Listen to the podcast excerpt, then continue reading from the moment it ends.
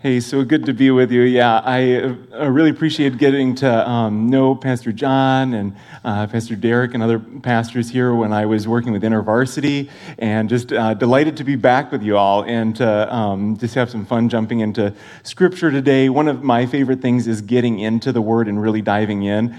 And one thing for me that I, I got to tell you as I think about this is recently I was watching um, a movie, and it was a really like good, intense, suspenseful movie. And about halfway through the movie, or a little over halfway through, I texted my girlfriend and said, Hey, you need to watch this movie. And so she's like, All right, I'm starting it now. And I uh, finished the movie, and about 15, 20 minutes after the movie was done, she texts me and says, That was a really good movie. And I was like, Well, something doesn't add up here because I texted you when I was over halfway through the movie, and now it's only 15, 20 minutes after the movie. How are you already done with the movie? And there was this long pause, and then she finally texted back and said, So, something you don't know about me is I watch movies at 1.5 speed. Now, for me, I had to check my pulse because like I like to like immerse myself in a movie. Like I like the lights off, I like the surround sound, I like to get the popcorn out and really get into it. And the same for me is with the word, like with the scripture. I don't like to just like 1.5 speed it. I like us to sit, camp down, you know, like really get into it and immerse ourselves. And so I'm really excited to jump into this passage we're going to look at today. And before we jump into that passage, one of the things I wanted to throw out was this. I had a, a person ask me this question recently. They asked a question, they said, do you think it's better to be a pessimist or an optimist? Okay? Show of hands. Who thinks better to be pessimist? Yes? Better to be optimist? Okay, a lot of hands. So I, in my head, I was thinking optimist because, like, I think it's generally better to be positive about things and um, to, like, you know, look on the bright side. But a lot of times, optimists can get accused of not living in reality, right? On the flip side, pessimism, while often people say is more grounded in reality or something, can often lead to, as we know, like negative or suspicious thoughts, right, or things like that. And so, what this person offered was that there might be a third way. And the third way they put out and suggested was hope. And that this would be their idea of what the Christian idea um, to have is to have hope, to not deny current reality, but at the same time have God in the equation and see what God could do in that. And this theme of hope is laced through the whole book of the Bible, all through the scriptures. There's all these messages of hope. Probably one of the most famous verses on hope is Jeremiah 29:11. Some of you might even have it like on a bracelet or a tattoo or something, but um, Jeremiah 29:11 says, "For I know the plans that I have for you," declares the Lord, plans to give you a hope and a future. Right? And there's this pivotal part in uh, the life of Jeremiah and the story of Jer- uh, Judah, um, where this verse meant so much to believe that God had a future and hope. One of the things, though, that's interesting is a lot of people they quote this verse, but they have never seen how Jeremiah actually lived this out, how he did it. And so, what I want to talk today is not necessarily about what that hope was that he had, but how he hoped. And so if you go a few, ver- a few chapters later to Jeremiah chapter 32, we see a really interesting story of how Jeremiah hoped. Not just that he hoped, but how he hoped. So if you got um, Bibles, you can look at Jeremiah 32 and we'll open it up. And for me, when I jump into a passage, I think it's really important to help understand the context to ask a few just basic questions. So sometimes these questions are like, when is this happening? Where is it happening? Who's involved? Stuff like that. And so if I just bring you up to speed with a little bit of like when and where this is happening, when it's happening is really interesting because this is right at the time when the Babylonian Empire is invading um, Israel they, uh, or Judah, and they have taken over almost all the land, and they are finally besieging the capital. It's like the last city standing. So they, this huge army is around them, and this is only months before in history when Jerusalem fell to this empire. So it's besieging them, and you can just imagine like the dread and the trepidation of the people in the city as they are like thinking, you know, what's going to happen? Is our future certain? Does, is God really in control? Does he really have this? And all these questions they might be feeling at this time and the pressure of this imposing imperial army that's coming on them. There's probably so many questions in their minds. I think another question to ask is where does this happen? So I already said Jerusalem, but there's a guy named Jeremiah, right? And he's a prophet. And because of some of the things he said, he's kind of under house arrest. He's like in the royal palace, but he's in the chambers, and it's kind of like he's in prison there. He's not allowed to leave because um, the king hasn't liked what he's said. And so he's there. A couple other characters that are involved, so we ask the who. So there's Jeremiah, there's his cousin, and then there's a few witnesses and some guards, okay? So that's pretty much all the characters. And so Jeremiah, so we have when, where, who. Let's look at what. What does Jeremiah do? When he hears that his cousin is selling his property, um, Jeremiah is the closest relative, and so that means he's what's called the kinsman redeemer. So he's like the first person to really like in line to buy this property. And so for him, he hears that this property is going to be his to buy. And so Jeremiah decides to buy it. And he calls the witnesses in, has them like sign, uh, like, you know, he signs the transaction, and the witnesses watch it. He rolls it up, puts it in a jar, and gives it to his scribe and says, Keep this in a jar for a really long time. And that's what they would do. They would take um, and write down like the transaction of this property, put it in a jar, and have it there for a long time. Now, when I was reading this, it was easy to just pass over this passage. But then I started to think about it, and I was like, who in their right mind would do this? He didn't really have to buy the property. And this property, if you read about it, is actually outside of Jerusalem. So it's under enemy occupation. It's currently not even available. Like the enemy army has it. It looks like the land is going to get destroyed. This is kind of like if I said, you know, I've got a property that I'd like to sell you that's in the Ukraine right now. Or if I said, like, um, you know, the middle, uh, like some in the Middle East that's like, um, I'm going to sell you. Or maybe even better, I have property on the moon um, that I want to sell you. It doesn't seem like this could ever actually be his property because right now, not only is he like in prison, but not to mention his um, city is under siege. So it's like, will he ever even get to see this, right? Why would Jeremiah buy property that I, I, think you know we can ask the questions of like when, where, who, what, but I think really ultimately the big question is why? Why would he buy this field? Why would he do it? If we look at verse 14, I think it gives us a key uh, insight into this. It says this this is what the Lord Almighty, the God of Israel, says Take these documents, both sealed and unsealed copies of the deed of purchase, and put them in a clay jar so that it'll last for a long time. For, now, whenever you're reading the Bible and you get to that part where it says for, that's like the key word that's kind of revealing to you why or the purpose. It says this For this is what the Lord Almighty, the God of Israel, says.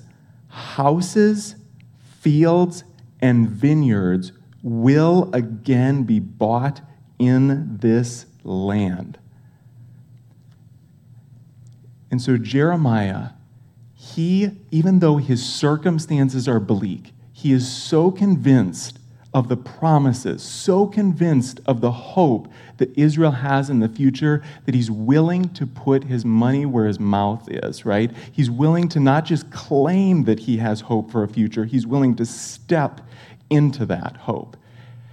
And I think that Jeremiah shows two key features of Christian hope. Two key features of Christian hope. He shows both risk and action.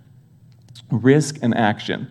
Now, when I think about risk, um, there's a lot of times where like i'm like you know there's a lot of like much cooler stories of risk and faith in the bible. Like like I, I just imagine a bunch of the heroes of the faith in heaven all sitting in a circle and you know sharing stories of the big steps of faith they made. So maybe there's like david there and he's like oh yeah i slew a giant elijah I called fire down from heaven. You know, um, Noah, I built an ark. Um, somebody else, like Daniel in the lion's den, somebody else says, I raised someone from the dead, and then it comes to Jeremiah.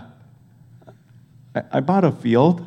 Um, and um, it's like, uh, it doesn't seem on par with the rest of them, right? But if you really think about this, this must have looked foolish because I can just imagine the witnesses that came in to watch this transaction, and they're like watching and they're like very confused and maybe look at each other and do one of these. And they like, does he realize that this land is under enemy occupation and he's buying it? Like he's not only in prison, but he it just how is he ever going to see this?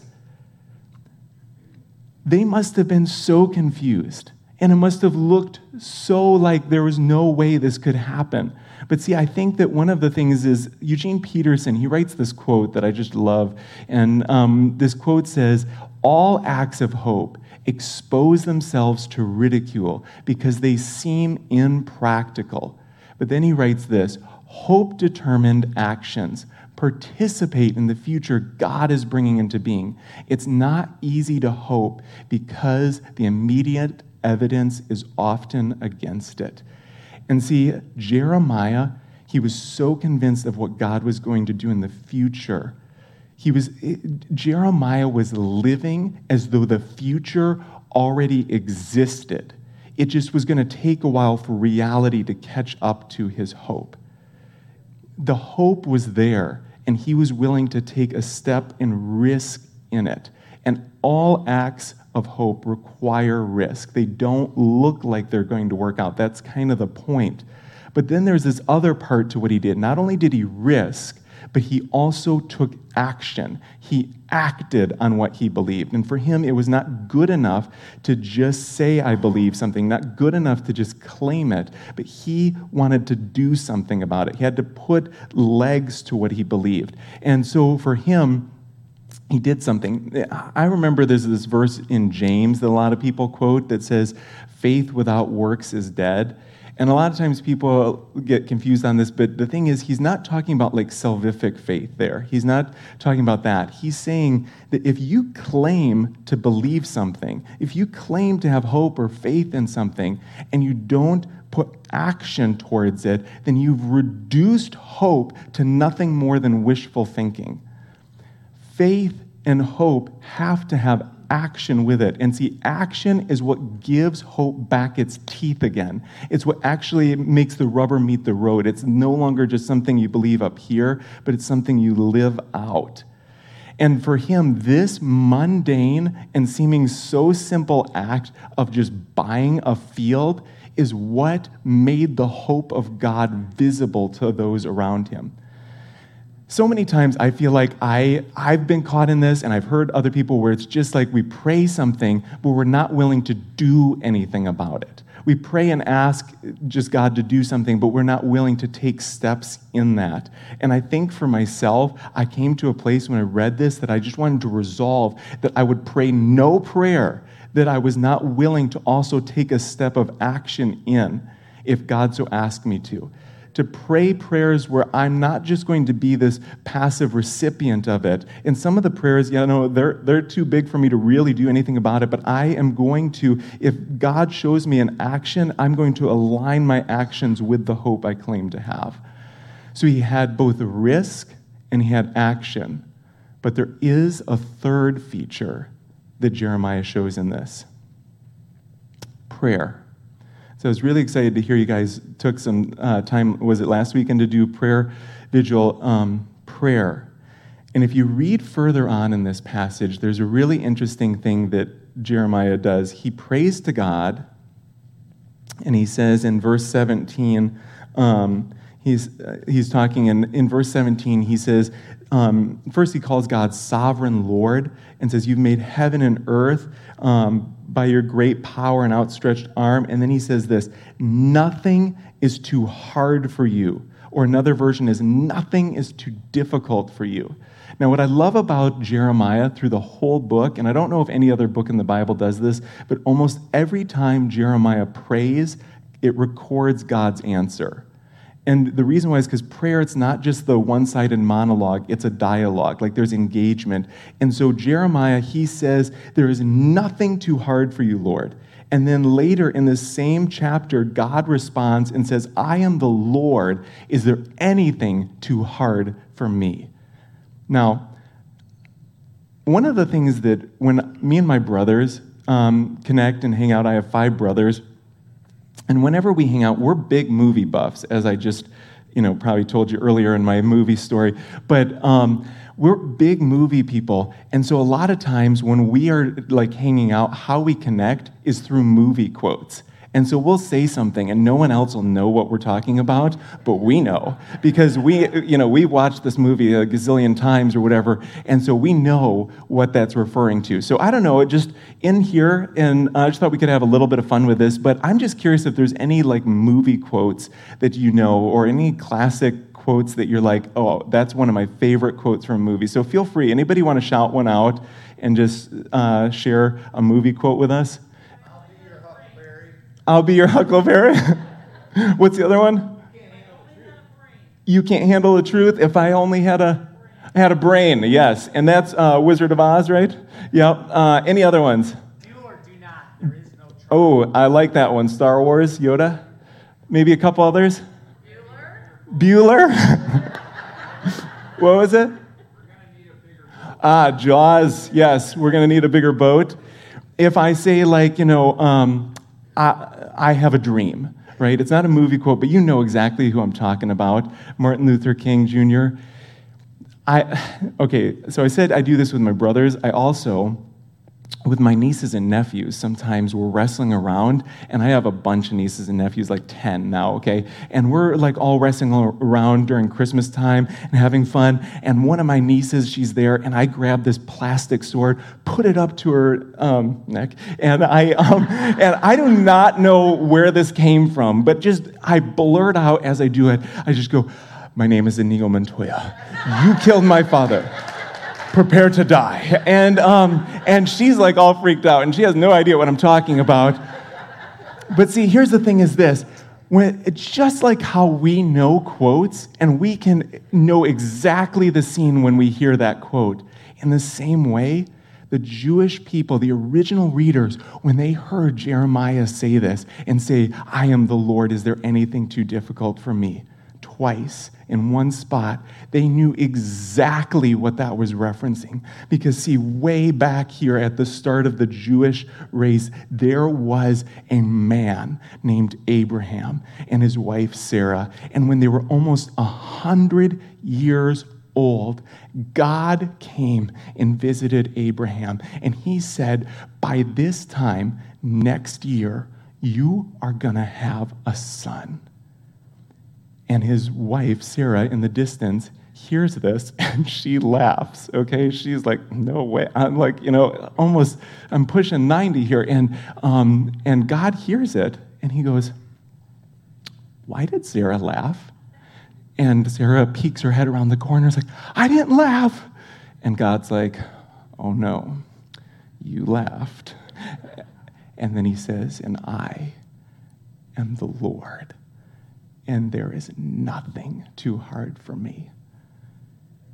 And Jeremiah is saying, in the same way that God was with them back then, he is the same God that we serve today. And the same God that was with Abraham and Sarah, who thought there was no way possible that God can move in their circumstances, this is the same God who promised to move in our circumstances. And even though our circumstances look bleak, we have a God and we know that there is nothing too hard from him. And decades later, not only did this um, place, Jerusalem, get uh, restored, but hundreds of years after that, there was a woman who had, um, an angel appeared to and says, You are going to have a son and he is going to be the Messiah. And she said to him, How can this be? For I'm a virgin. And he says, The Holy Spirit will overshadow you, and you will have a son. And nothing will be impossible. Nothing will be impossible for you. Nothing is impossible for the Lord. So, the same God that met Abraham and Sarah back then, who is also with Jeremiah, was also with Mary, is the same God we serve today. And I think that it's not good enough for us to just believe it here, but to actually walk it out and to believe that we've got a God who doesn't just promise hope, but invites us to walk in it. And so I'm curious what is the area in your life where it just looks like, I'm not sure how God's going to work in this. I don't know all the answers, but I know that I'm getting this tug to step into this.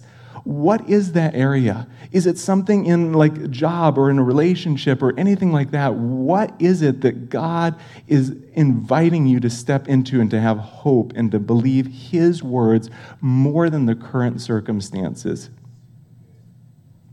Jeremiah was a man who was not just content to claim he had hope, he was willing to step into it. I remember when Pastor John mentioned we started a group called InterVarsity at Davenport, and I remember when I came there, I had no interest in actually doing ministry there. I just took a side job as an English tutor there. And I remember hearing that there was no Christian group there. And so I started to get a burden for the students to see them come to know Jesus and I met some other students, and we didn't have any like group or anything formally put together, so we just started walking around campus and asking God to give us eyes to see what He could do on the campus. And um, we planted it in faith, just believing that God would meet us there. And the group grew and um, became an impact on campus. And we had churches um, like Journey come alongside and partner with us. And the group is still continuing to this day. And so for me, it was something where that was an act of faith. I didn't know what it was going to look like. And I think that for all of us, there's sometimes where it's a ministry, sometimes it's just um, a friendship or relationship or something with uh, someone in your family, but there's something that could be broken and you're believing that God would restore it. What would it look like this week to take a walk and just say, you know what? I'm going to believe that there is nothing too hard for the Lord. And I'm just going to ask God, would you open my eyes to see what you could do in this situation? God, um, I just, I, I believe that you are the God who said there is nothing too difficult and that you sent your son to bring hope, that you are the God of hope, and that on the cross you bought hope for us. Jesus, I just pray um, for myself, for this group, and for us that we would be outposts of hope, beacons of hope, so that when people see the actions and the risks we take and the prayers we pray, they'd be like, you know what? I want that hope too. I want to live like that. Pray all these things in your name, Jesus. Amen.